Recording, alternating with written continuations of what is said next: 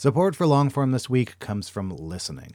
If you've ever had to rip through a huge pile of academic papers, you know how painful it can be to spend all that time staring at a piece of paper. Listening makes it really simple to convert anything you have to read into spoken words that you can enjoy on the go. Uses AI to generate realistic voices that sound like actual human beings. Plus, it comes with a powerful set of tools that allows you to do stuff like skip over non essential text, but also take notes with one click. Your life just got a lot easier. Normally, you'd get a two week free trial, but listeners of Longform get a whole month free. Go to listening.com slash longform or use code longform at checkout.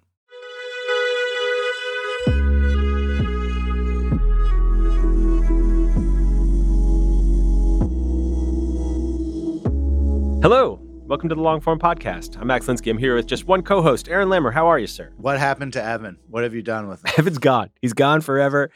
No, he's uh he's doing his thing. He's out reporting, man. He's uh he's on a story. This one's particularly exciting, even for Evan.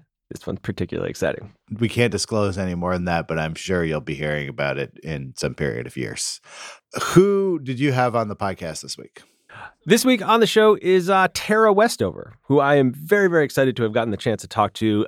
She is best known for her memoir, Educated. It came out in 2018. It did so well, so phenomenally well, that it is only just now coming out in paperback, which is part of the reason that she came on the show. For those who have not read Educated, Tara was born to a family of survivalists. She grew up at the base of a mountain in Idaho. She had no birth certificate. She had never seen a doctor. She had never set foot in a classroom until she was 17 years old.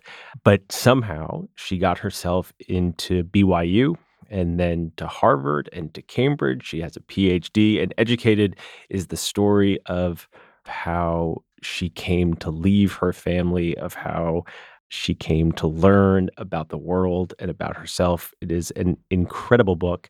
So we talked about the book and how she wrote it and how she thinks about it now, a couple years removed from having written it, and also about how she's following it up and what she's working on now, and and a lot about the nature of memoir itself. It was a um, it was a really interesting conversation. I was really glad to get the chance to talk to her. I look forward to this. Uh, we're brought to you in partnership with Vox Media, who help us produce the show. Thanks to them. Now, here's Max with Tara Westover.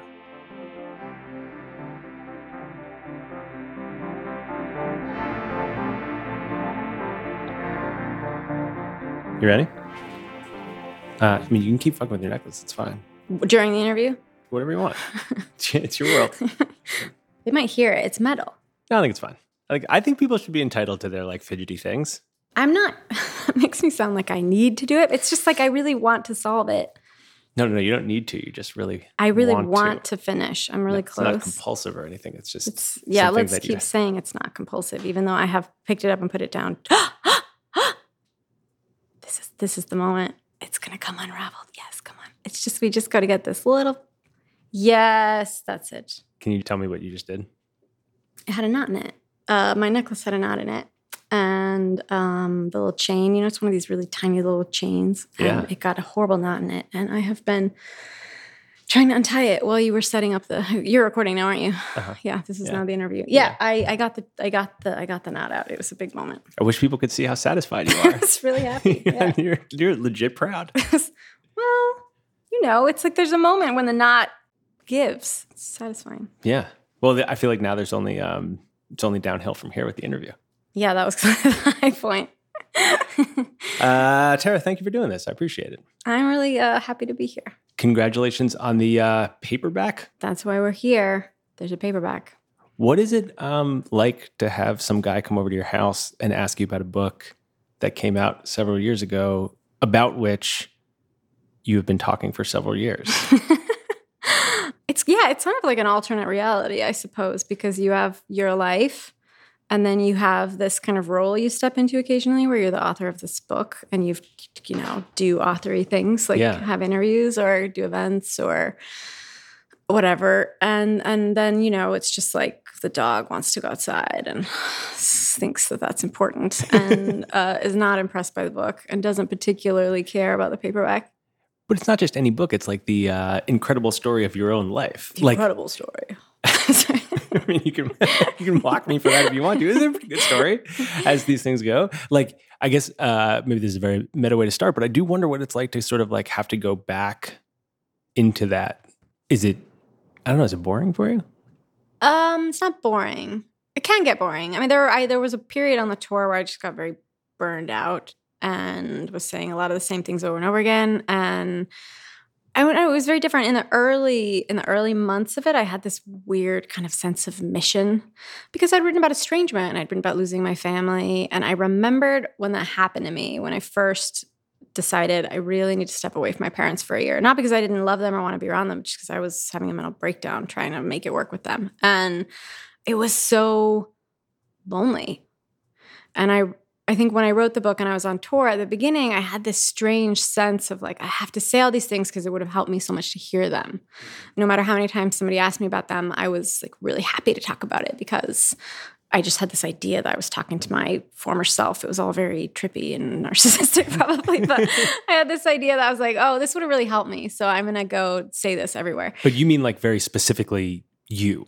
Me or anybody anybody with any version of that situation. And that situation comes in a lot of different versions. You know you don't have to be raised by survivalists in the mountains of idaho to really struggle to find a healthy boundary with your family. You know like people have alcoholic parents people have schizophrenic parents people have people have parents with all, all kinds of problems and difficulties that make well-being uh, and proximity complicated. And I think, yeah, at the beginning of the tour, I just felt this obsession. Like, I need to be out there talking about this because nobody was talking about it when it happened to me. And I was so lonely. And after a year, I suddenly was like, I think, I think I covered it. I think I. people want to see me talking about this. They can. They can just go online. that material is available. That is available to them if this is useful to them, and I don't need to just you know just talk about this for the rest of my life, which is good because it can be hard. So yeah. Then I uh, chilled out a little, and then the pandemic happened, and I chilled out a lot. and does it uh, does it feel different now? Does that like calling thing feel different now? Um, my interests are shifting a little bit. I think I'm not bored by it, but it's just my interest in it are shifting, and my thinking of it is changing. And uh, you know, if I were to write that book today, it would be a really different book. And in that, for that reason, I'm really glad I wrote it when I wrote it because it was always meant to be a snapshot of a specific moment. How would it be different now? I think we have this idea that memoirs are supposed to be written by people about to die. I think that happens a lot because it's it's a good time to write because everybody's dead and they're not going to sue you. So I think we have this popular idea that a memoir should be a reflection of your whole life. And I like to think of a memoir more like the way you'd think of a, of, a, of a novel, which is that it should be from a lot of different points of view and it's about an experience. And so you, you don't want all of your novels written by people about to die either. Because if you think about, if you were going to write about your first time that you fell in love and you wrote about that when you were 20 and it happened when you were 20, that's going to be a very different book than if you wrote about that thing that happened when you were 20, falling in love when you were 80. You're going to see it through a totally different landscape. And if you apply that to Educated, the book I wrote, I think that is about a person making a really difficult decision with a really difficult family and a situation where someone loves you, but that love ends up being kind of um, hurtful and ends up hurting you. And that decision I think writing about it in the moment of that decision is that's what's different about it. It's a different book than if you write about it 10, 20, 30 years later. The decision settles more. You know how you feel about it more. And if I'm honest with you, when I wrote the book, I did not know how I felt about that decision. Really? No, I felt really complicated about it. Well, really complicated makes sense to me. I mean, I just like reread the uh, ending like an hour ago. and uh, that's one of us. And it seems like, uh, I don't know, feels like it's pretty confidently written, I would say. it's like quite definitive. well, there's not really an end to that book if you think about it. Like, there's no ending to that book. You kind of, I kind of had to manufacture one with words uh-huh. in a way because there's not an ending to say like, and then I didn't go back is not an ending. Um, so I kind of made one. It's another helpful thing about writing a memoir right before you die. It's like you've got a, you have an ending. You've got a pretty it's, natural ending. Yeah, it's relief. Um, yeah, so I didn't really have an ending, so I had to kind of make one. And I mean, the, everything I wrote at the end is true, more or less how I felt. But I think there's a lot of ambivalence in that book. I mean, there's just that is a person ping ponging back and forth between the choices that they're making and how they feel about them. And I don't I'm a lot less ping-pongy now than I was when I wrote the book. Yeah. I not I don't bounce as much. Is that just a product of time? And a lot of therapy. Yeah. Yeah. It's interesting that you describe the book that way about being about that choice because I feel like a lot of other narratives are imposed on the book. You just wrote this piece in the Times about the way that your educational journey, people talk about it as like a form of the American dream and bootstrapping and stuff. Do those parts of it feel right to you, just not your focus, or do they actually like feel off? I would say they're they don't feel off. I wouldn't say that. I I think you know it's funny when I wrote that piece, the Times wanted to put a title on it that was kind of similar, that was something about how people had misread the book, and I uh, really just couldn't let them do that basically because it just goes against everything that I believe about stories and what they're for and how we should use them. And I I'm completely fine with the idea that somebody reads educated and has a totally different set of conclusions or experiences or ideas. You don't feel defensive of that? No, it's I mean I have my life and then there's the book and the one is certainly a reflection of the other. But it but when somebody else reads it, I mean it that's a conversation that they're having with the story and a little bit with me, but especially with the story. And if it if they're reading it and they substitute their mother for my mother, their father for my father, that's kind of the point, I think. So if somebody, I think somebody's going to read it and get a totally different feeling or set of conclusions i think that's okay. Because i think part of the reason we have stories we read them and we we read what other people have done or we watch movies or whatever we do we consume these stories and we see what people did and the decisions that we made and we try to figure out how we feel about what they did. And maybe it broadens our perspective on what what the range of choices are that are available you know? Like maybe you don't have to stay if a relationship goes past a certain point of like well-being and safety. Like for me the idea that there was a door i don't think occurred to me till very late. So i think if a story can help somebody know on the list of, of, of options that you have of how to deal with this one of them is set this kind of boundary for for yourself. You can do that. That's an option. You don't you certainly don't have to. It's not the right option for everybody, but that's one of the options. I mean, I it's not like I say everybody who reads the book estrangement is the right answer for them. I really doubt it. But there's going to be some people and there's going to be some people for whom it's not, but they might identify with other parts of the story. And uh no, I I'm completely at ease with that. I think that's the point. Were you at ease with it when you were on tour and feeling like you were on a calling? Has that been a process or were you there from the start? I was there from the start. I never, it never bothered me. You know, I would be at book signings or something and someone would come up to me and they would say, you know, I love the book and I just know reconciliation with your family. You guys are going to be fine. And then the next person would say, I'm so glad you're never going to see those people again.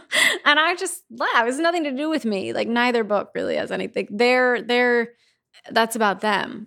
So, uh, no, that never, that never bothered me. The op-ed that I wrote, was more about that specific idea of resilience and people kind of saying, oh, well, if you could get out, you never went to school, you never went to the doctor, you never birth certificate. If you could get out and go to Cambridge and Harvard, then it must be that we don't need any, you know, social safety or systems in place or institutions. And I always thought, well, now that might be one interpretation that I have a few footnotes I would add to because like those kinds of institutions my story is lousy with them you know? Like I mean I Pell Grant is largely why I didn't drop out of college.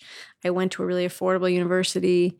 Um, housing was so much cheaper back then because it was before the housing crisis really got rolling. And so I think you don't want to take stories where people have been able to fight through and then say oh look we don't we don't need any support. We don't need to make this possible for people because it turns out a few people are doing it. And i right. just think let's examine those a little closer and you see that actually those those stories are possible because the institutions are strong. Like that's why people can do it. Can we talk about the um, actual writing of the book for a second? Sure no, that's like off limits for me. Sorry. we can talk about estrangement. We can talk about, we just can't talk about writing. Fine. Fair enough. Fair enough. Well, I mean, uh, the two are connected actually, because I think rereading it, one of the things that I w- was wondering about was how you made choices about where, if at all, to draw lines. It's interesting. And I know of another friend who's a writer who's written about her life. And she has said to me she feels like she's kind of all of her most meaningful experiences she shared and she feels like that's kind of taken them from her in a way I just don't feel that way. And I don't feel that somebody completely misreading it and telling me what what happened or what should have happened or what will happen in any way changes what I think about it. It's I, have just never felt that way. It would be a horrible way to feel.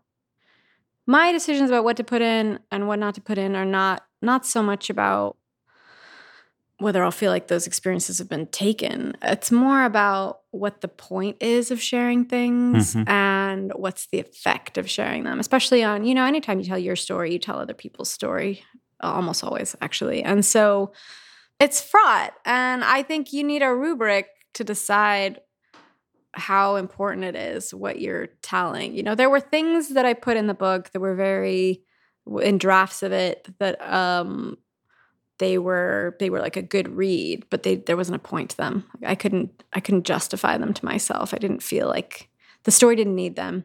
Uh, and you know, at the, end of, at the end of the day, whenever you take something out of your writing that you don't need, the writing is helped anyway. So I think it, these processes feed onto each other. But I always ask if, if I'm going to write something that I know is going to be complicated for somebody, uh, I need a pretty good reason to do it. And at least I need good enough reason to convince myself enough that I can delude myself that it's a good reason. And and you know you don't always meet that standard. I think what you can't do is pretend that it isn't complicated.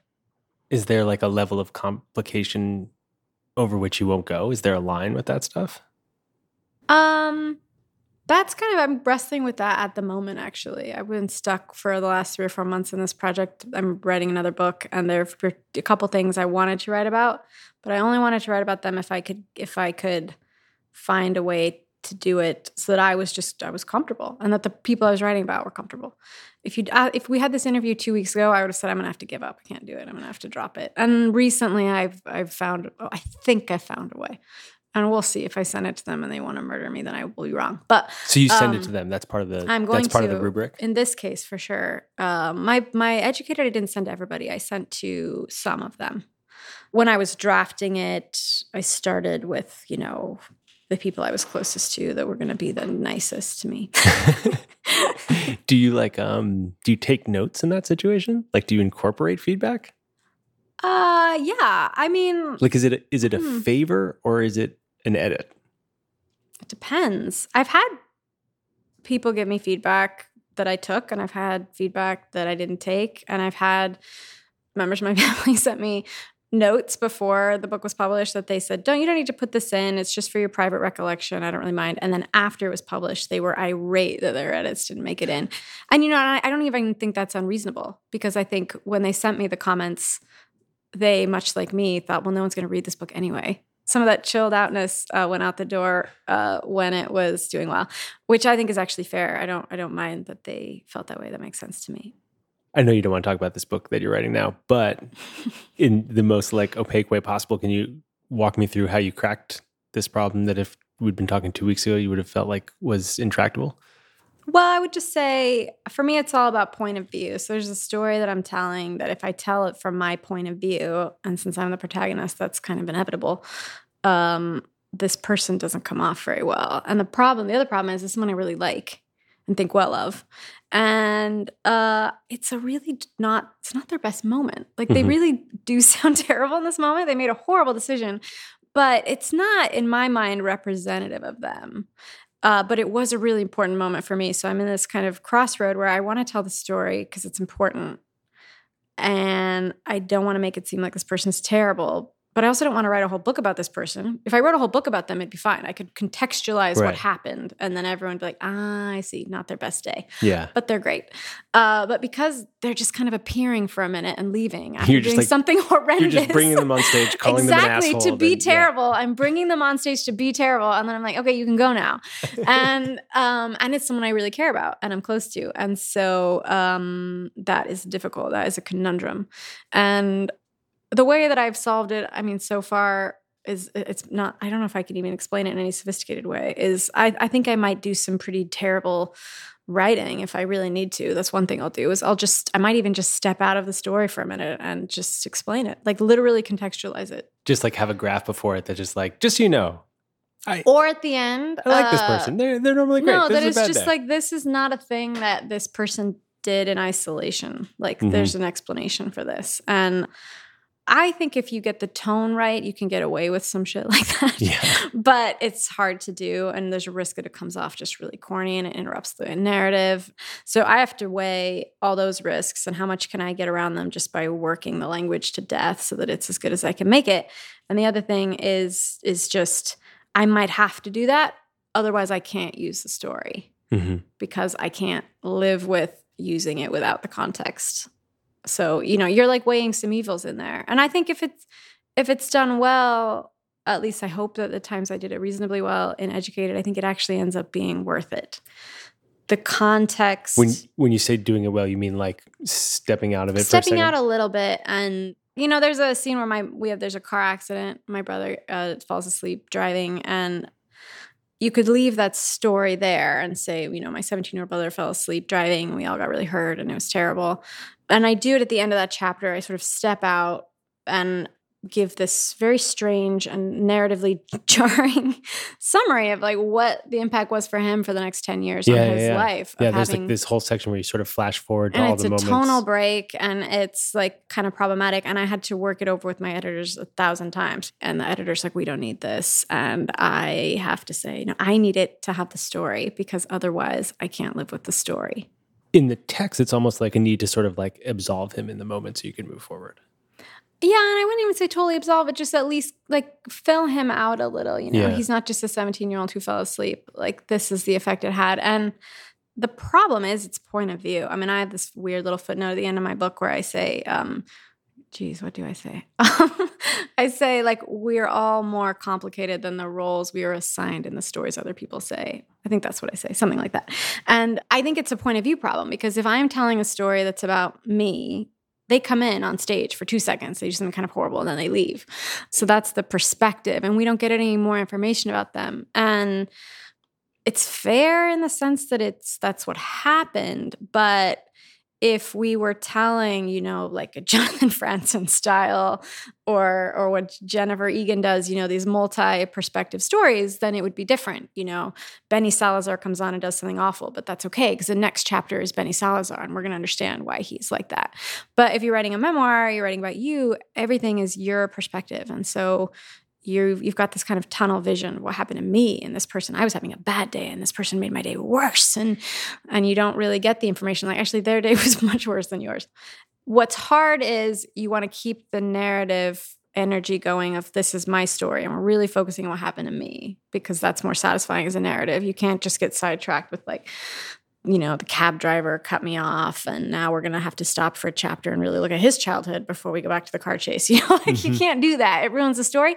But I, I do think um, for the big things, for the important things, for people that you're gonna name, for people that are gonna be recognizable, to really pause long enough that there is a hint at that larger story, at least, like a a little bit of context so that they don't just pop in as the villain for two seconds and then pop out. That you can at least put some brushstrokes in that will gesture to the just real complexity of the world, you know, and not everything is about you, even even in a memoir.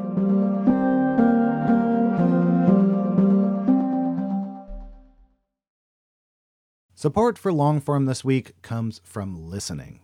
If you find yourself behind the eight ball, needing to read a bunch of academic papers or journals or any kind of dense reading material, you might make your life a lot easier by checking out listening. It takes anything articles, books, PDFs and turns the text into spoken word that you can absorb no matter what you're doing. The app has lifelike AI voices complete with emotion and intonation that creates a realistic and pleasant listening experience. So I had to go into the city for some meetings. I needed to review some PDFs, threw them in there, listened to them on the way. It was both pleasant and I kind of forgot that I wasn't like listening to a professionally done audiobook or something. Like very quickly, the voices sounded totally natural and human to me. This listening app might just transform how you consume reading material, and you can give it a shot yourself risk free. Now, normally you get a two week free trial, but listeners of Longform get a whole month free. Go to listening.com slash longform or use the code longform at checkout. Listening. Your life just got a lot easier.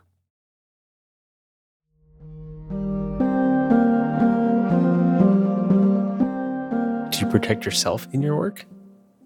That's interesting. I mean, I'm thinking about that a lot right now because I'm I'm interested in well-being and therapy and healing and you know kind of the thing I'm writing now is about if educated is about making a decision to get out of a kind of toxic family uh, this next book is about hopefully it's about reckoning with that emotional inheritance part of that is learning not just to inhabit other people's perspectives, but to really inhabit your own perspective, which is a weakness of mine. I, it's much easier for me to see the car accident from my brother's point of view or my, my mother's point of view.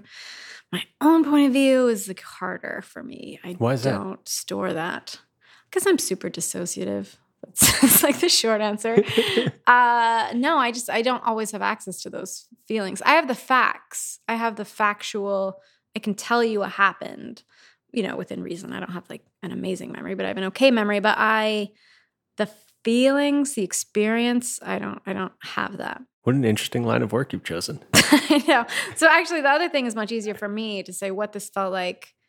I mean, it's something I'm going to write about in the next book. Is there's a, a thing in particular, the one really difficult story that there's a way to tell that story that is about my experience of it and then there's a way to tell that story that is what happened and then there's a way to tell that story that is what happened from the, the other person. And no one is wrong. You know nobody's right and they're all right. Mhm. but the ability to have access to at least two of those perspectives is really important i think for putting yourself together. You have to have a basic idea of what happened but you also need to know how it felt Do you write these things to figure out how it felt? educated i didn't. Uh, i don't think i did figure out how i felt that much from educated. I think i was too dissociated. I figured out what happened and i put it in order and i made sense of it but i don't think the experiential stuff uh, i'm kind of learning that more, more recently. It's surprising to hear you say that. is it? I don't seem dissociated. Well, I mean, having read the book, I wouldn't have said that you seemed all that separated from how it felt. oh good. That's most actually most most psycho- most psychologists who've read it have told me that i do. Really? yeah. They're right. They're totally right. Because i have the facts. It's a subtle difference. A lot of people when they do therapy or they do various kinds of work around trauma they actually remember things that they didn't before. That's i haven't had that. I i don't remember anything new but i what i recover is the actual experience of what happened. Because that for me is is uh, stored to somewhere that i don't really have a lot of access to it especially for stuff when i was young stuff Yeah. that happened when i was older is a little is a little better the facts i've got i just the, the felt experience and with some of them I do because I've done all this work, but I didn't when I wrote Educated. I was very separated from that. It just felt like somebody else. Felt like somebody else. Yeah, or it didn't feel things that were upsetting were not upsetting to me. You know, like I um it's actually one of the first chapters that I wrote about my dad's junkyard. I wrote about this injury I got in my dad's junkyard. And this was when I first started writing uh, Educated. And I took it into this amateur writing group and I read it out loud. And I had written it as a comedy. Like I thought it was funny. You know, I mean, I, my dad had me writing in this bin of scrap, and then he was going to dump the bin into this trailer, and he didn't want to wait for me to climb up, so he was going to just hold it there for a second, and I was going to scramble off. But he was driving the forklift in this crazy way, so that this piece of angle iron shifted and actually went through my leg and pinned me down, so I couldn't get out of the bin. And then he dumped it when I was still inside of it the experience of it, you know, once I did a lot of therapy and was actually helped to sit with those feelings for a minute. Uh, yeah, nothing about that memory is funny to me now. I mean, except for the fact that I'm just so dissociated from it, which is kind of funny.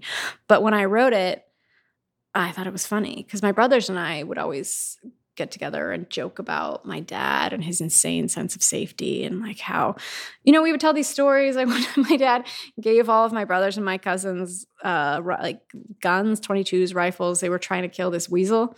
And my dad hooked change to the chicken coop and had all these boys standing around the chicken coop and he was going to lift up the chicken coop and they were all going to shoot the weasel. And so of course he does that and they're all like shooting at each other, you know, because they're in a circle. And it's it's like there is a way where it's funny, you know, like there's a way where it is actually funny. But there's also a way where some of these memories are really not funny. I mean, they're really traumatic. And I had access to the funny, the absurdism I got. But the memory of like, what was it like to be in that position, you know, to be that kid in that moment. And that was not so good. And I didn't have that, I don't think, when I was writing. No, I had a whole bunch of people, a bunch of strangers in a bookshop telling me, uh, this person is like, this shouldn't be a comedy. I don't, I'm a little concerned for the writer. Yeah, that, that was that was the feedback in the That room. was their literal feedback. Like, I'm a little worried for this person that they don't know this isn't funny. And that was the first thing I had written, and I kind of went home. I was like, oh, they don't, they don't. Am I bad at writing comedy, or is this not funny? And then I realized maybe it's not funny. Like maybe it's just not a funny memory. And then I did a lot of therapy. I was like, oh, it's really not a funny memory. I get it. It seems like therapy and writing are just completely inextricably linked for you. They have been, yeah. And maybe they aren't for everybody, but they're different. You know, writing educated was like putting the story in order, making sense of it, which was really helpful, really important. But it's not the same as really processing those memories. There were a lot of things that I'd written about that um, when I actually finally got my butt to therapy, like two years after the book came out. Because, um, you know, I did therapy in graduate school, but I did this amazing version of therapy where I never talked about my family. Really? I talked about my ex's family like all the time. They were my kind of proxy, but no, I never went anywhere near my family. So I did maybe a year of therapy in graduate school and I never mentioned my parents. I can't, I never. So after the book came out, I was in rough enough shape that I realized I really actually I just have to go do this. And I probably shouldn't just talk about, you know, the tour. I should probably actually get to what's going on with me. And so I did. And then I, you know, started to become slightly less dissociated which was really helpful actually. Being not dissociated is I just can say to everybody, it's better for your life.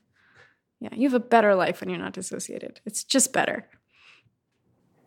Was that moment where you felt like you had to go, you just said you were in such rough shape. Was that connected to the book blowing up? Like if no one had read it, do you think you would have gone down that path? I think it accelerated it these things were really affecting me. And I think the book, what it did was it showed me that in a way that was more obvious. And so uh, instead of waiting another 10 or 15 years to go get help, I got help. So in a way, I think it was it was good. It was it was just it was an acceleration because the more that I was on stages talking about these things, the more I realized I am not at peace with this. Like I'm really glad for the choices I've made. I don't regret them, but I'm not I'm not okay with this. I'm not okay with the way it's ended. I'm not okay with I feel a lot of guilt about having written the book. I feel a lot of guilt for having left my family. I just, you know, I'm, walking around telling people, you know, if you uh, are in a dysfunctional relationship, you have a right to be safe. You have a right to leave. And then I myself am like tied in this little knot, being like, do you? Is that okay? So I think what it did was just really illuminate to me that writing it down, putting it in order was incredibly helpful. But there's still that other work, which is going into a little room with hopefully a competent person and having them teach you how to sit with your feelings and not be so terrified of them. You know, like they're just feelings. You can feel them. It'll be really unpleasant. You know, it's like the dentist there's an acute pain and then the ache goes away uh, was kind of my experience of it. But i was very afraid of the acute pain. I much preferred the ache. How's it opened up your writing? I mean i will see now. Maybe it'll make it more boring. Like i think maybe like dissociative writing might be much more pleasurable to read you know? You're not burdened down by this person's emotions. They don't have any. Um, so that could be good. And all my emotions and educated i think were for other people. You know i was like my poor brothers or my poor mother or my poor like i think that book is just loaded down with a lot of feelings that are about other people. But feelings that are about me there are not very many of them because i didn't have very many of them. Um, and i think therapy healing putting yourself together whatever you want to call it is like it's a lot about your own feelings. So it's about it's about holding on to those other perspectives. This is what the perspective is like for them. This is what i think happened. This is what it was like for me I don't know. Maybe that'll be really boring, tedious writing. Like maybe actually you really want someone who's a little bit uh, detached from themselves and broken, and it's a better writer. I don't know. You'll tell me when it's finished. Is it exciting for you? I prefer it. Like I like. I think I'm gonna like this book better than Educated. I just don't know how many people are gonna share that opinion. but I'm it does okay. seem to me like talking to you like it's not totally clear to me that you like the book very much. No, I do. I do actually. I'm really grateful to that book Um, I am, I, and I and I like it for what it is because it's that snapshot. You know, Yeah, yeah, yeah. it's that it's a photograph. it's a photograph of the person on the like making a decision that they aren't even okay with making, but they kind of have to, you know. And I have this theory that it, it's really easy to resent yourself for the choices that you make, and if I find the choices that we punish ourselves the most for are the choices where we really didn't have any choice at all, and we just torture ourselves for those ones. At least I did. So I yeah, I, I totally stand by that book, and I'm really grateful that I wrote it when I did, knowing full well that if I wrote it later, it would be totally different. And but then I think it wouldn't it wouldn't resonate with people who als- also aren't sure. You know, if you write a book that is so confident in the choice of that you made, it's not going to speak as well to the people who are not so sure and are still feeling their way through that. So uh, I, I do like it. I, I think it's, and I like I said, it's great. I'm grateful to it. It's given me a whole new life. But I did continue to change after I wrote it, and so it is. It's, it is this kind of artifact for me. Is the calling part for all time? I mean, I imagine that you still hear from people all the time who kind of want to talk it out in one way or another. I do get a lot of messages. Um, I like reading them because it's cathartic to think, oh, this experience it was helpful to people, not just me. You know, uh, this meant something.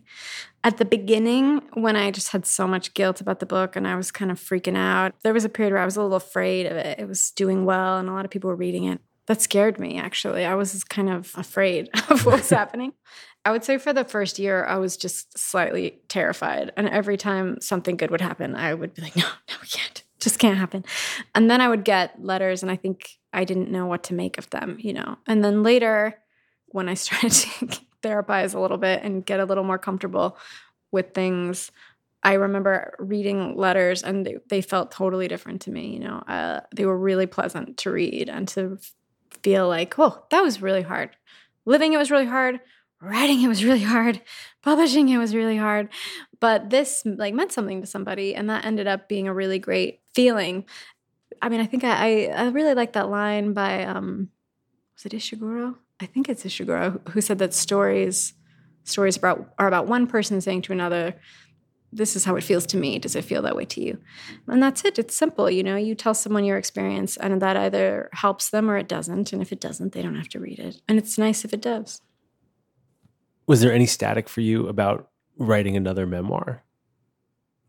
I sort of swore that I wasn't going to do that. That was my big promise to myself. It's like one memoir is sufficient. um, What changed? Well, what I didn't do anything for four years. Yeah. and I just realized I need to be with me right now and figure out my stuff and just And what a gift to be able to have the space yeah, to do which that. again the book totally gave me. Yeah.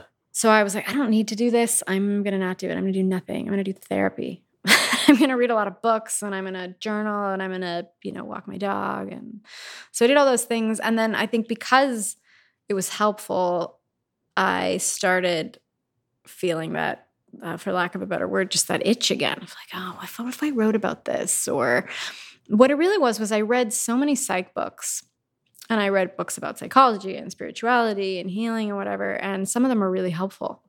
And um, What are the helpful ones? uh, you know, I suspect it's different for everybody, but I found van der Kolk's Body Keeps the Score really helpful.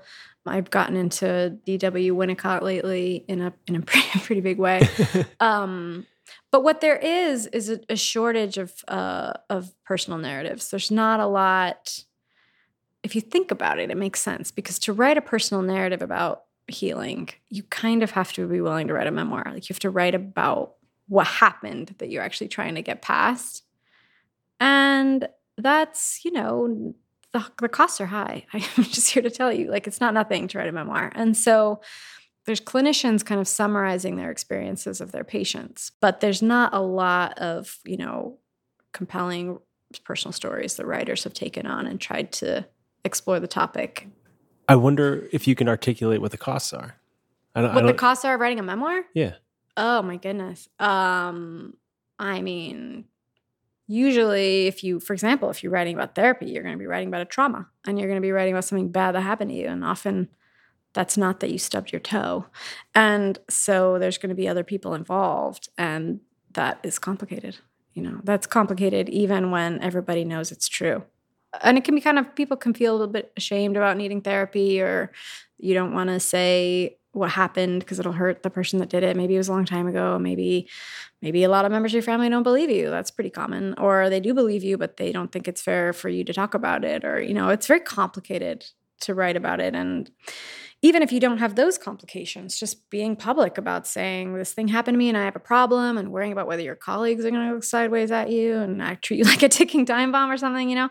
But that was when I started thinking about what I'd learned in the therapy, how it helped me. I just realized that the reason why people don't write these stories very often is because the cost is high. And so then, and it also just, I wanted to do it. It just felt, uh, I don't know, it was like, if I was writing before from a dis- it's like a challenge, you know. What if you what if you could not be dissociated and write? like, what would that look like, you know? and it's also hard. I think writing about therapy is hard because you don't want it to be solipsistic and you don't want it to be you know boring and so it's a challenge mm-hmm. which i like but also it was just something i hadn't i hadn't seen before or hadn't seen very much of it before and which is the same reason I wrote Educated, really. I just, I wanted someone to walk me through that story and that experience, and I, I hadn't found it. So I, you know, tried to make it. And I think this book will have that. Now, I'm not saying people will like it as well because they may or may not. Like I said, I might find out that being dissociated is actually better for storytelling. but, um, but I, I felt like, I hope at least that somebody being in a more emotional position to say, here's the story and here's the version I was telling myself. And then this is what it's like to actually experience it. Like, this is the difference, might be helpful. That choice feels so thought out and intentional to me. Like, you just seem I like, had four years to think it over. Well, I mean, time is helpful, but also I wonder whether, like, having to make the choice that you made with your family, which is what the book is about, makes other choices easier? I mean, I I'm not as I used to be so fearful, I guess. You know, I was really fearful. I was afraid of losing my family. Then after I'd lost them, I was afraid that I made the wrong decision. Then I wrote the book and I was afraid that was the wrong decision when it was everything made me frightened back then. And I just I don't have that feeling now. I think my tolerance for things to go wrong is higher than it was. Seems like a great place to be it's much more comfortable. I, I can tell you that. Um, yeah, I don't. I mean, you know, writing it's helping me a lot. Is the the way that I'm sure the first educated probably helped me a lot too. But writing it is really helping me clarify my own my own thoughts about it. It's a different kind of writing though. It's very. I, I'm finding it harder. Harder to be um, associated. Harder to be associated. Yeah, I mean, straight up stories are easier um, to make interesting. And my family is really easy to make interesting because whatever you want to say about the Westovers, they are interesting people. Can't deny it. and this, it's it's just it's it's different. It's slower, and so I would say the writing at the end of the book is more like what I'm trying to do now, which I don't do very much in the book. The book Educated is like story after story after story, yeah. and there's very little. Yeah, it's it's like a stack of scenes. There's almost no stepping out of the narrative and saying, this is what I think this might mean. Or there's a couple of moments of it, but it really doesn't happen very much. And the thing with the with my brother in the car, there's a, a couple of scenes that I do it after some violence with my older brother, but I don't do it very much. And this book is going to be a lot more of that, for better or worse. It's going to be here's the story, and then let like what is what is this? What does this mean? What's the effect of this? What are the different ways of thinking about or experiencing this? And some people are going to find that to be horribly tedious. I don't know. Maybe they won't. But you don't care. I just think there's a lot of books they can read. There's like you know good for you. There's there's so many books. In this writing you're doing now it, does it feel like there's a gap between like who you are in your daily life when you're walking your dog and who you are on the page? I'm trying to decrease that gap. You know, it's really funny because I my very first speech I gave because I had to give speech. I had to become a person who gives speeches, and I gave a speech, and uh, and I like joke after joke after joke. I just spent the whole speech just making jokes because I actually really like jokes. I like joking around. and someone came up to me right after it finished I think the first comment someone made at my very first speech, they came up to me and said, Hey, you're funny, but like you are not funny in the book. and I thought, oh my God, he's so true. The book isn't funny at all. There's like nothing funny You- in that book. Well, one thing I noticed rereading it is that you talk about being funny and talk about joking around a lot, But there's But- very little but of you it. never like actually see the jokes. Yeah, there's very, very few moments. There's like three maybe, but there's not But very you, many. but you actually do refer to it a lot. It's like it, it, we were a funny family. We actually joked a lot. It, I mean, Uh, it's clearly like important to you in the book. Like it's it's almost like um the like jokes are just like in the room over there. And you're like, no, no, there's like Yeah. a, if you just like go down the hall to the left, there's jokes. Yeah, Like I they were just didn't important have to you, it. but they're not I don't there, know. you It's know? like I was in a different headspace, and I don't know if that's part of the dissociation. It might be, but I I've noticed I've noticed so far in this, but there's just a little bit more joking. I've just noticed it just creeps in where I just feel a little bit more like a whole person, you know, you know. But I do think, yeah, I think I was I'm pretty different in person than I was on the page, and I have had people, you know, notice that. and I don't know, maybe it's because when you're writing, it's almost your best self in some ways because you can be really calm and reflective. You know, when somebody does something that annoys you, you're just mad. But if you're sitting down writing about it, you're in a calmer place. You can kind of see, like, oh, well, they were having a difficult time. But uh, in my life, I am not always like that. But when I write, I really do try to be like that. I try to sit down, even when a story's about me, and think about, okay, maybe it is all about me, because of course it is. But, um, you know, to write a good story, you actually have to realize that all the characters think that it's about them, all of them. and in a real way, it is about them. Well, when we started, uh, you said you weren't going to talk about the new book at all. And we talked a lot about it. Yeah. So now, when it comes out, you have to come back on and let me ask you actual questions about it. Have sure. read it. Yeah. And I can actually tell stories instead of say, well, there's a thing that happened with a guy, and there's a thing, and there's another thing, and it was in a place. Well, this is just a snapshot, you know. It's a snapshot. Tara, thank you. My pleasure. Thank you.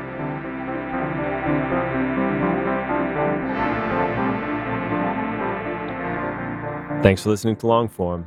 I'm Max Linsky. My co-hosts are Aaron Lammer and Evan Ratliff. This episode was edited by Jackie Sajiko. Thanks to her. Thanks to Susan Peterson, who did the show notes. Thanks so much to Vox for helping us make this show. And thanks to Tara for taking some time. Hopefully, she'll do it again when the new book comes out. We'll see you next week.